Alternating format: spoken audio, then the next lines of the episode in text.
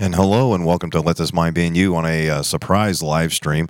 Um, I was having a little bit of difficulty just uploading some stuff, so I decided tonight that I'm just going to go ahead and just live stream part three of the Gift of God series that we started up uh, this this past week. And so I just wanted to briefly just give an introduction. If this if you're new to the channel, if you're just uh, coming across the live stream here, uh, we're just um, a channel devoted totally to having the mind of Christ, as you saw in the opening. And uh, thanks again for Sister Elizabeth that um, played the piano in that, and um, for the introduction and opening. Um, so, just summary real quick of the part one and part two of the series that we've started up so far. Uh, we we started out with um, talking about the gift of God the exact phrase, the gift of God. And so I started out by saying that there's eight times that it was used in, in the Word of God, the gift of God. I spoke in error. Um, I was actually incorrect. It is not eight times, it is seven times. The uh, passage we're about ready to turn to has it as gift of God, not the gift, the def- definitive article of the gift of God. So I just wanted to make that correction there, but it's pretty neat that it's seven times found in the Bible the gift of God. So that's kind of the, you know, that's if you know anything about the Bible, uh, seven is the number of completion. And um, so I think it's not a coincidence. And we're going to come across some things tonight that are not coincidences, in, in my opinion. And I'm going to bring some stuff out tonight that I think you guys are going to really enjoy. Um, so, with that getting started, um, go ahead and turn. Oh, reminder just go back and watch part one and part two of the um, part of the uh, the Gift of God series. It's found under Bible studies under that folder, and you can look it up. But um, and we'll get all the rest of the other stuff out of the way. I want to get started. I want I don't want to make this too long, um, but there's a lot of information here. I want to go ahead and get it covered briefly. But uh, we're going to turn to all the passages of scriptures, so it might take a, a little bit. All right, so we like I said, there's a one correction that's not eight times, it's seven times. Now turn over to 1 Corinthians chapter 6, and uh, I'll just show you um, actually 1 Corinthians chapter 7 and verse 7, and I will just uh, show you how I made a mistake, and I'll own up to it. It says, For I would. For I would that all men were even as I myself, but every man that hath his proper gift of God one after this manner and another another after that. Paul speaking about relationships, um, being married and remaining unmarried in his case, and so forth and so on. But I want to just I was going to read that, and when I noticed it wasn't had didn't have the definitive article of the gift of God, I was like, I need to make a correction there, and I, went back and I wanted to do that right away. And but when I was reading, I was going to read in context a, um, a, more than just that one verse. I was going to go back into 1 Corinthians 6. Remember, these Pauline epistles are letters to the churches, uh, in this case, the church at Corinth. So, with that being said, you can't, sometimes the chapter breaks are good, you know, for referencing and being able to understand that, but um, it's a letter, so read it in context. And if you back up to uh, verse 19 of, of chapter 6, 1 Corinthians chapter 6 and verse 19, it says, What? Know ye not that your body is the temple of the Holy Ghost? I just want you guys to remember this as you're watching this video, whether it's um, later on or you're watching it uh, live. What? Know ye not that your body is the temple of the Holy Ghost, which is in you, which ye have of God, and ye are not your own?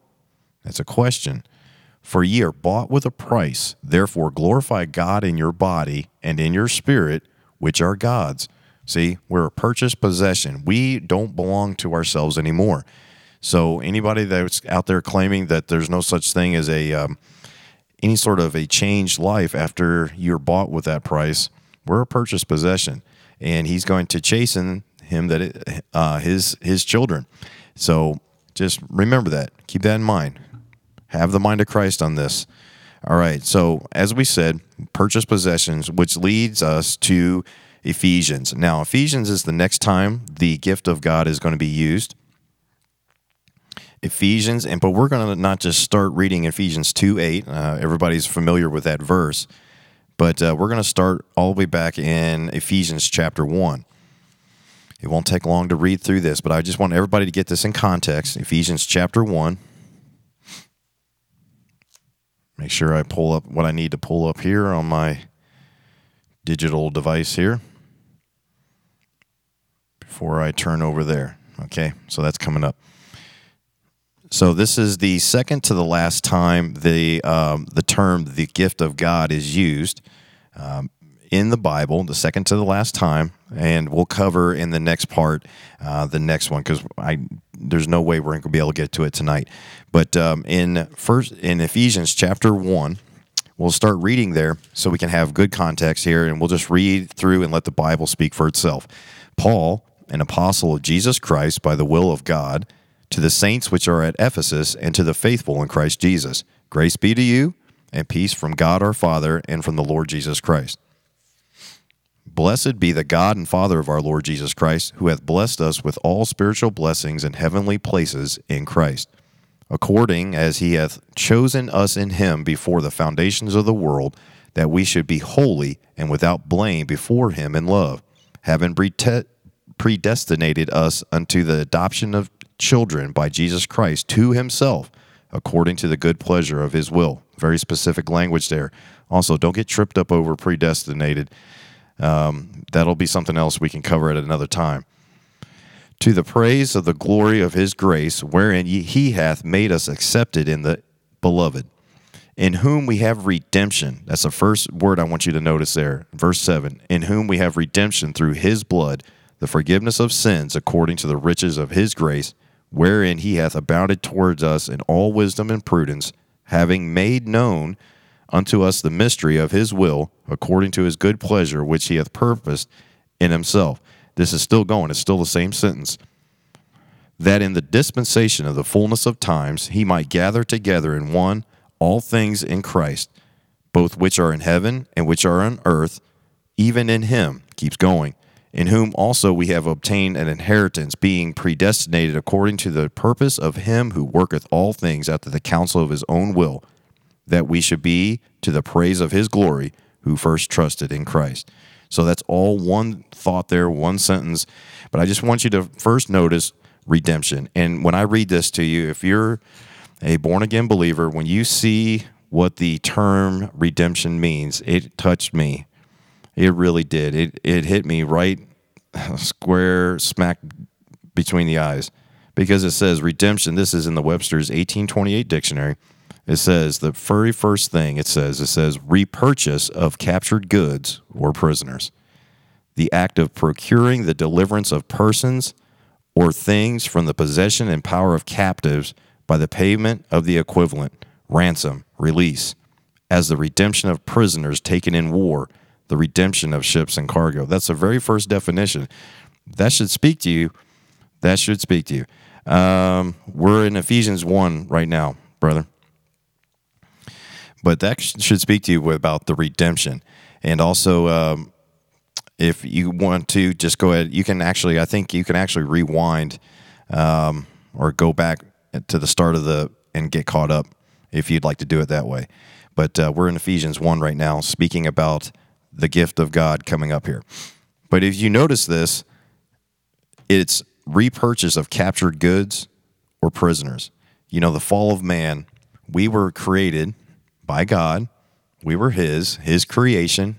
All things were good. You know, He says uh, when He looked at His creation um, and saw that it was good, we we were His possession, and because of our sin, our free will, and the sin of man, sin entered into the world.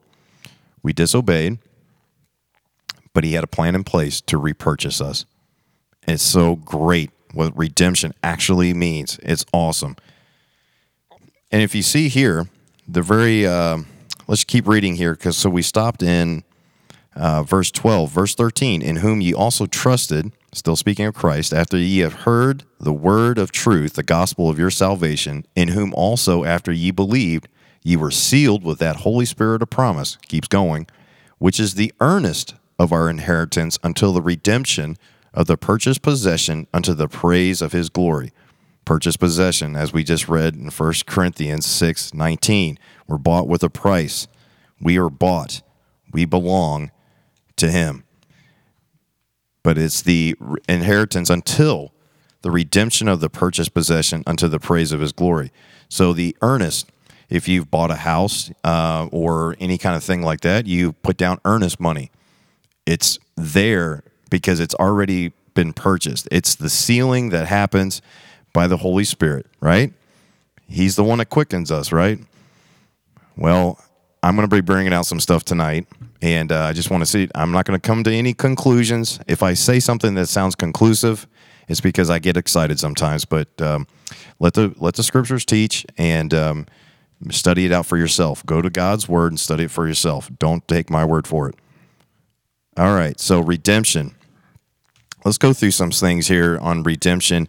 You. Uh, you can find uh, redemption found in Romans 3:24, Romans 8:23, of course in Ephesians one seven we just saw and also in Ephesians 4:30, Colossians 1:14, and Hebrews 9:12 and also 15.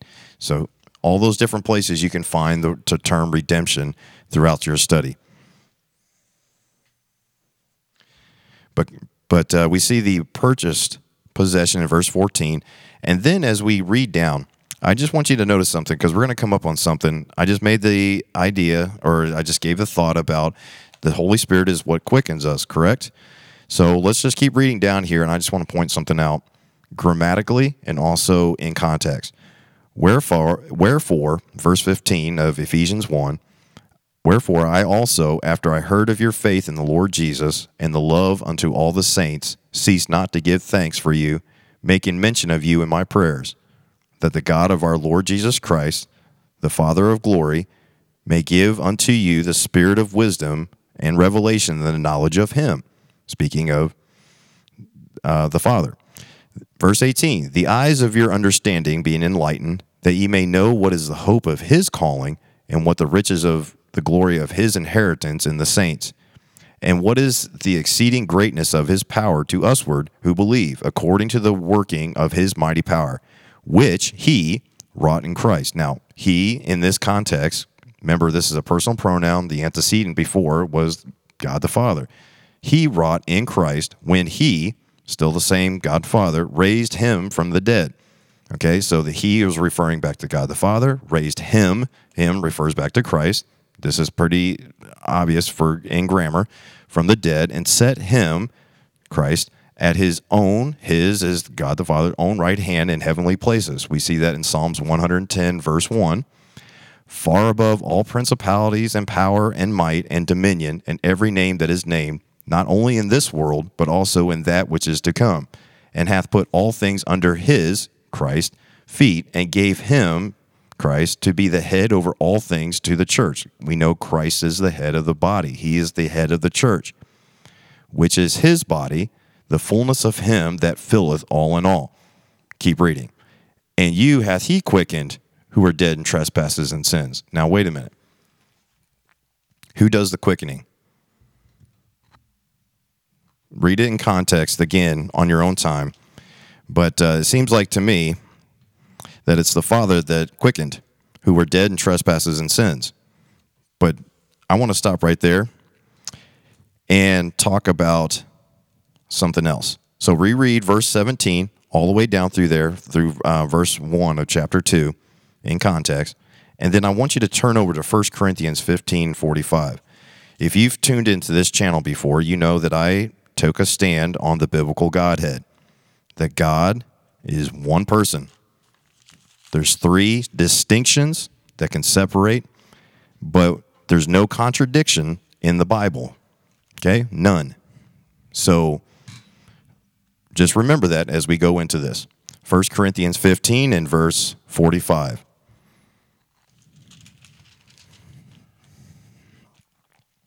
Okay.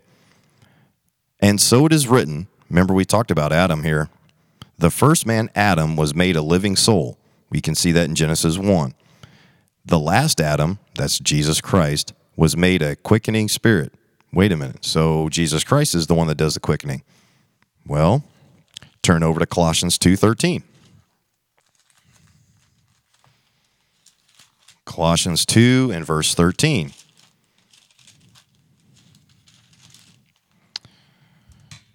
And you, being dead in your sins and the uncircumcision of your flesh, hath he quickened together with him, having forgiven you all trespasses.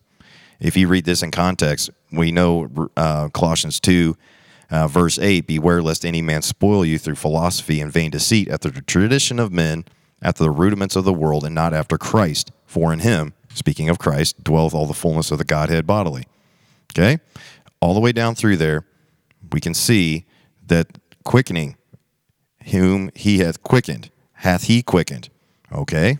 Now turn over to 1 Peter chapter 3. Remember, I, I don't want to make any conclusions here. I want everybody to take this on your own, read it, make sure you read it grammatically correct, and you read, and if you come across a personal pronoun, you find out where the antecedent is, what that personal pronoun is referring back to. First Peter chapter 3 and verse 18.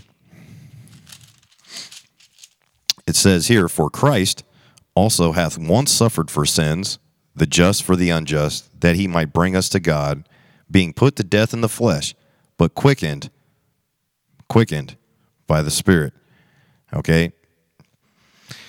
So the Spirit quickens, the Father quickens, Jesus quickens. There's no contradiction in Scripture. Just remember that and study it out on your own, on your own time. But um, it's very interesting one person. Three separate distinctions that can separate, that have different uh, roles and responsibilities, different functions. One God. Now, I said in, in past studies that I can't explain how those things work out because great is the mystery of godliness. I can't figure that stuff out. I take it by faith. But what I also have to do is read God's word for what it says and um, I can't sit there and just say, "Well, I, I, I, that doesn't make sense to me. Therefore, I, need to try to explain it away." I just read it for what it says. Okay, and take it by faith.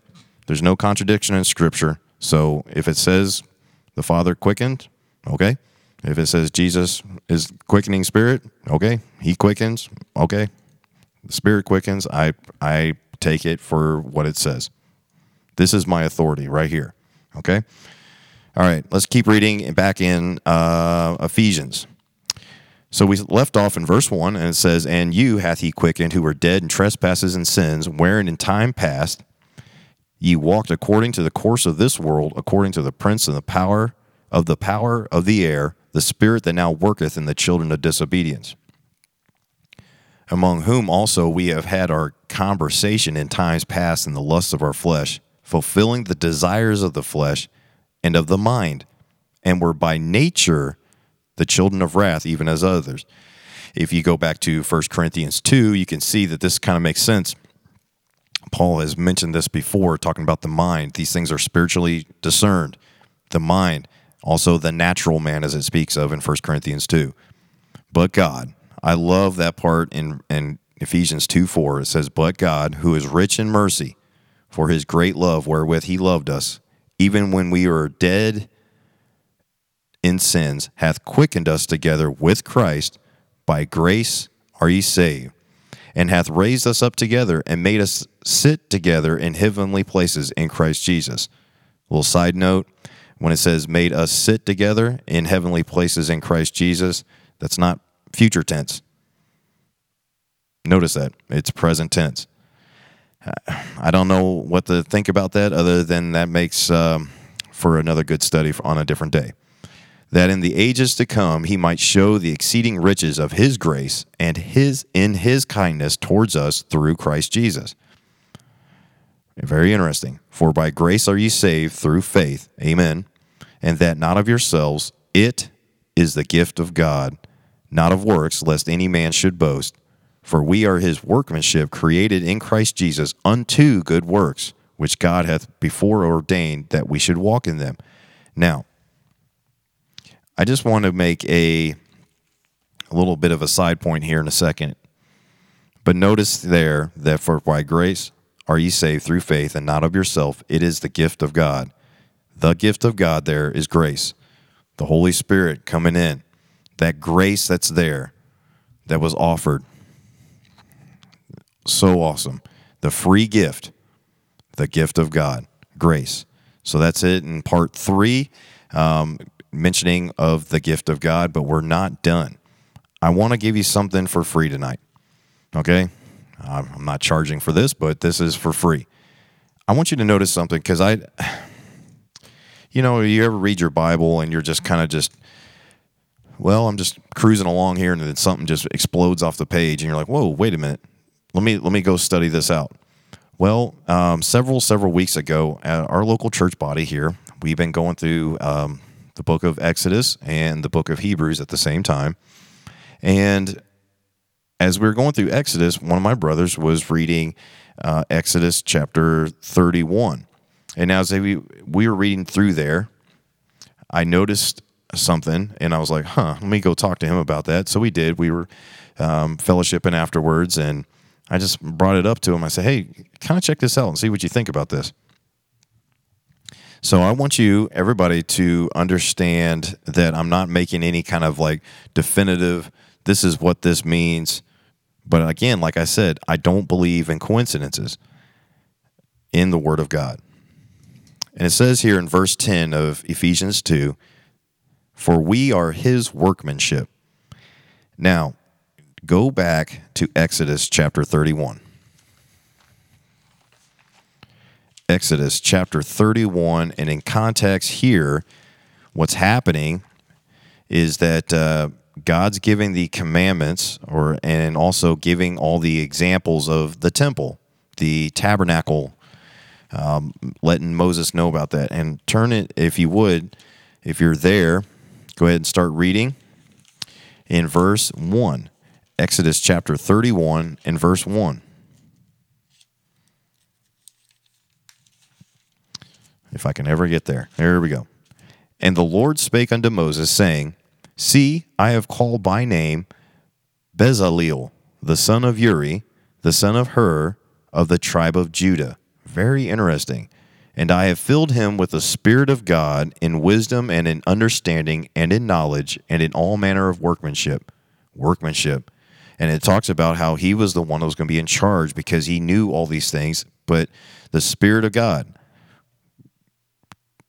the Lord told Moses that I'm going to I have filled him with the Spirit of God, but he's of the tribe of Judah.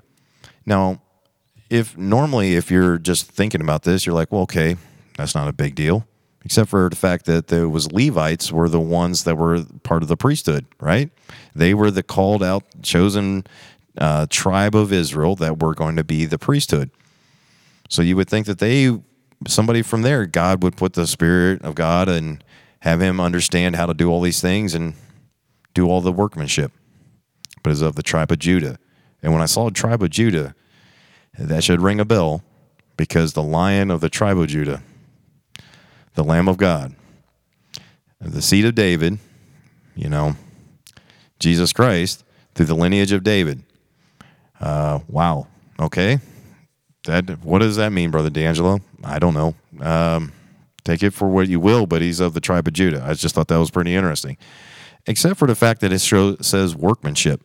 This is the first time workmanship is used in the King James Bible. We just read the last time in Ephesians 2:10. So turn over next. So you saw that workmanship was used in verse 3. You see down in verse uh, 5, it's used again, so that's the second time. And then also over in Exodus 35, Exodus 35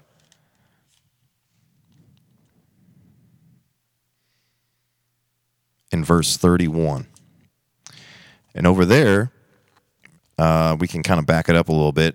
Uh, verse 30 And Moses said unto the children of Israel, See, the Lord hath called by name Bezaleel, the son of Uri, the son of Hur of the tribe of Judah. So Moses is telling the, children of Israel this now. And he hath filled him with the Spirit of God in wisdom, in understanding, and in knowledge, and in all manner of workmanship just keeps going right down through there. But that's the third time workmanship is used in the Bible for the tabernacle. It's kind of interesting, right? All right, so you're like, well, where's this going? Well, a uh, little spoiler alert the term, the word workmanship in the King James Bible is used seven times.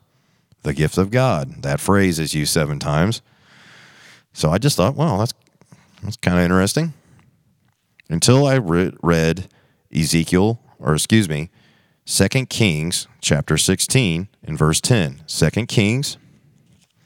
This is this is at the point when I started just going through there because the Lord just was like popped workmanship. It just came off the page several several weeks ago. And as I was studying for this, I was like, well, let me look up and see if it's used anywhere else. Second Kings chapter 16 and in verse 10 is when you'll see workmanship used again. But if you back it up, just in context here, it says in, in verse 1 In the 17th year of Pekah, the son of Remaliel, or Rem, Remaliah, Ahaz, the son of Jotham, king of Judah, began to reign. Okay, Ahaz is the king that's now reigning. 20 years old was Ahaz when he began to reign and reigned 16 years in Jerusalem and did not that which was right in the sight of the Lord his God, like David his father. So, if you've done all the study of these uh, kings and all this kind of stuff, there would be kings that would do right in the sight of God, and there would be kings that did not. Now, I want you to notice if you read down through here what this Ahaz does. It's very interesting. But he walked in the way of the kings of Israel, yea, and made his son to pass through the fire. That's the fires of Moloch. Okay, that's uh, that's child sacrifice. According to the abomination of the heathen, whom the Lord cast out from before the children of Israel. This guy is a bad dude. Okay? And he sacrificed and burnt incense in the high places and on the hills and under every green tree. Then Rezin, king of Syria, and Pekah, son of Remaliah, king of Israel, came up to Jerusalem to war, and they besieged Ahaz, but could not overcome him. Hmm. At that time, Rezin, king of Syria, recovered Elath to Syria and drave the Jews from Elath, and the Syrians came to Elath and dwelt there unto this day. Interesting. Don't really have anything to do with what we're going through, I don't think, but so verse 7. So Ahaz sent messengers to a word that I cannot pronounce. Okay? Not even going to try. King of Assyria, saying, I am thy servant and thy son. Come up and save me out of the hand of the king of Syria and out of the hand of the king of Israel which rise up against me. And Ahaz took the silver and gold that was found in the house of the Lord. Now, what is that? That's in the that's in the temple. It's in the tabernacle. Or excuse me, that is in the temple because it's been built by this point. Interesting. He took the silver and gold that was found in the house of the Lord and in the treasures of the king's house and sent it for a present to the king of Assyria. Now, for prophecy, no, I'm just not going to touch that. If you've studied prophecy, you know what Assyria, the Assyrian is. And the king of Assyria hearkened unto him, for the king of Assyria went up against Damascus and took it and carried the people of it captive to Kir and slew Rezin.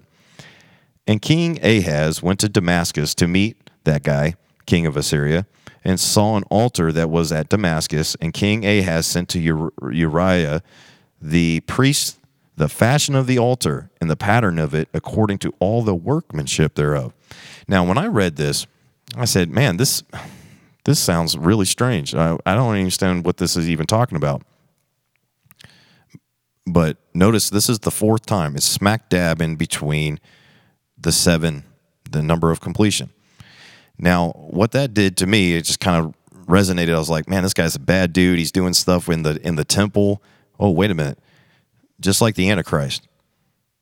The abomination of desolation is what takes place in midway between the time of Jacob's trouble, which is a week of days, which is seven years. I look, folks, it's too much to be a coincidence, but I'm just gonna I'm not making any conclusions, but it's right smack in the dab in the middle of it. Uh, it's it reminded me of the Antichrist. Read it for yourself. And then in First Chronicles chapter 28. This is really interesting. So, the very next time that the term workmanship is used is in First Chronicles chapter 28. And you're like, Brother Michael, where are you going with all this stuff? I told you this is free. You can uh, you can take it or leave it. It's I'm not uh, trying to say that this is some sort of huge thing or anything like that, but it, it kind of spoke to me and I was like, man, this is pretty cool. I'm, I'm going to bring it out tonight because it's going to tie back into why I needed to make the correction. Hmm. So, First Chronicles chapter 28 and verse 21. It says here, uh, let's back up to verse 20. And David said to Solomon his son, Be strong and of good courage, and do it. Fear not, nor be dismayed, for the Lord God, even my God, will be with thee. He will not fail thee, nor forsake thee, until thou hast finished all the work for the service of the house of the Lord. And behold, the courses of the priests and the Levites, even they shall be with thee for all the service of the house of God, and there shall be with thee for all manner of workmanship. Every willing, skillful man for any manner of service, also the princes and of all the people, will be wholly at thy commandment. This is interesting because I kind of said, okay, what happens at the time of Jacob's trouble? The true king comes back Jesus Christ, he rules and reigns for a thousand years. The millennial reign, as it's commonly known of Christ. And in that, if you read in Ezekiel and other places, there's a millennial temple. Look, folks, it's kind of strange that that's the very next time it's found in the Bible. Look, I don't I'm not trying to be spooky about all this stuff, but check out what's the next reference to workmanship. Because what happens at the end of the millennial reign of Christ? At the end of a thousand years, as you read in Revelation, at the end of a thousand years, Satan is loosed for a little while to deceive the nations, and he rises up one more time. So, what do you think Ezekiel chapter 28 is, is referring to? If you've read your Bible, you probably already know. If you've studied this out, but this is too good. At the end of the thousand year reign of Christ, remember, we just had the time of Jacob's trouble, which is the Antichrist that was 2 Kings 16, verse 10, the term use of workmanship. That's what I equated it to. And then you had the true king, the good temple. The workmanship is used there in First Chronicles chapter 28 and verse 21, starting in verse 19 down through 21. And then the next time workmanship is used is in Ezekiel chapter 28 and verse 13. So let's read it. Verse 13, it says, Thou hast been in Eden, the garden of God. Every precious stone was thy covering the sardius, topaz, and the diamond, the beryl, the onyx, and the jasper, the sapphire, the emerald, and the carbuncle, and gold, the workmanship, there it is, of thy tabrets and thy pipes was prepared in thee in the day that thou wast created. This is speaking of Satan. So at the end of the thousand year reign of Christ, the very next time, we're equating this in the Bible, the very next time that it's used, workmanship is used, we see Satan is loose for a short period of time to deceive the nations.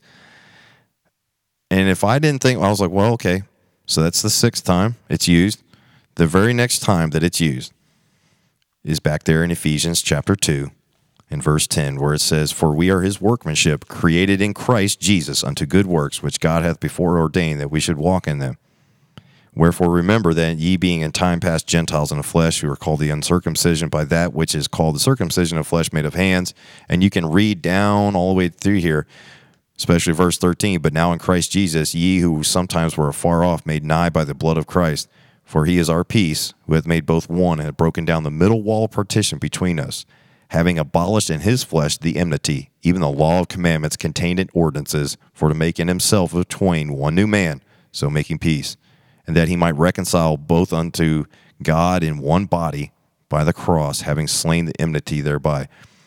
At the end of the thousand year reign, Satan is loose for a while, and then he is then he is cast along with death and hell into the lake of fire. The judgment of the, of that, and God creates all things new. And then there's no more need for any kind of temple or anything like that. We worship the king at the throne for all of eternity. So, all that and studying the gift of God, that, that little part was free about workmanship. Just study it out on your own. Just see the seven times that workmanship is used in the Bible. And um, it's pretty interesting. But this brings us back to 1 Corinthians, where we started out the night. 1 Corinthians chapter 6, and verse 19 because as it says that we're created in Christ Jesus, we're like his workmanship, as it said in Ephesians 2, For we are his workmanship, created in Christ Jesus unto good works. 1 Corinthians chapter 6, verse 19. What know ye not that your body is the temple of the Holy Ghost, which is in you, which ye have of God, and ye are not your own? For ye are bought with a price. Therefore glorify God in your body and in your spirit, which are God's. That's how serious it is. But notice that the temple is a temporary thing. One day, we're going to leave this temple either in death, but he said that he would redeem us. Remember that purchase possession? The earnest payment has been made already, which is the Holy Ghost, as we've studied all through here. But one day, we'll, our whole body, soul, and spirit will be redeemed. That whole purchase possession. It's not up to us. He promised that he would do these things. Man, it's so good. The fact that we can see those things in the pages of Scripture. Also, as a good reference, if you want to look at, uh, we can turn over there real quick before we close it down for tonight. John chapter 2 and verse 20. John chapter 2 and verse 20. I thought it was interesting just that that little discussion about workmanship, but again, don't take my word for it. Let the Spirit teach. Go to God's word. Just because something I saw, I could be completely way off. Who knows? So make sure you try the Spirit and make sure, as I did, I I didn't see anything that contradicts it in any scripture. So but verse uh, 22 or 20 of John chapter 2, and we'll close with this. Then said the Jews, Forty and six years was this temple in building, and wilt thou rear it up in three days? But he spake of the temple of his body. When therefore he was risen from the dead, his disciples remembered that he had said this unto them, and they believed the scripture and the word which Jesus had said. So we know we are created in Christ Jesus. We are his workmanship. We are his body. He is the head. All those th- different things that we made from just reading the plain scripture tonight, just reading it for what it says. Isn't God's word awesome? You don't have to try to look for secret codes or anything like that. All I was doing is just looking up a word, workmanship, and those things just kind of popped out to me. It could be for that, but maybe it was just for something for me, and it may not be for you. But um, the fact that we can read the plain scripture and for what it says is amazing. Simply amazing. So thank you for joining me on this uh, surprise uh, pop up uh, live stream. Like I said, um, I was I've been producing these um, the Gift of God series, but I was having a little bit of trouble with it the other night, trying to get uh, part two. Which, by the way, go back and look at part one and part two. They're up on the uh, page under Bible study folder. Um, if you want to look for them specifically, the Gift of God series. But um, man, it was it was a little bit difficult to get that, so I was like, you know what, I'll just go ahead and do a live stream tonight, and um, that should make it a little bit uh, more simple. It just automatically uploads. Uh, so went a little bit over the time amount of time I wanted to go, but don't forget ltmbiy at yahoo.com. Also, um, you can check out this audio version here probably in a couple, about 20 minutes. You can check it out on iHeartRadio uh, podcast and also Apple Podcast under Let This Mind Be in You Ministries podcast. If you want to check it out there. Also look at the um, the Facebook page to stay up to date. I didn't have a chance to even post it up there on Facebook saying, "Hey, I'm going live," but uh, you have to be also make sure you click the notification bell, subscribe to the channel, and click the notification bell. So if I ever do go live like this, surprisingly, um, it'll pop up and uh, you'll be notified for it. Okay, so that's it for tonight. Uh, thank you for joining me on Let This Mind Be in You. Um, just leave me any kind of comments or any, any kind of thoughts or, or, stuff like that. We didn't have as much like fellowship or question and answer time. This was just trying to get the um, the actual study uploaded uh, a little bit quicker. So I appreciate you joining me tonight on Let This Mind Be in You. Um, I love you in the Lord. God bless. Be good ambassadors. Walk worthy. Walk worthy through the power of the Spirit. That's it for now. God bless.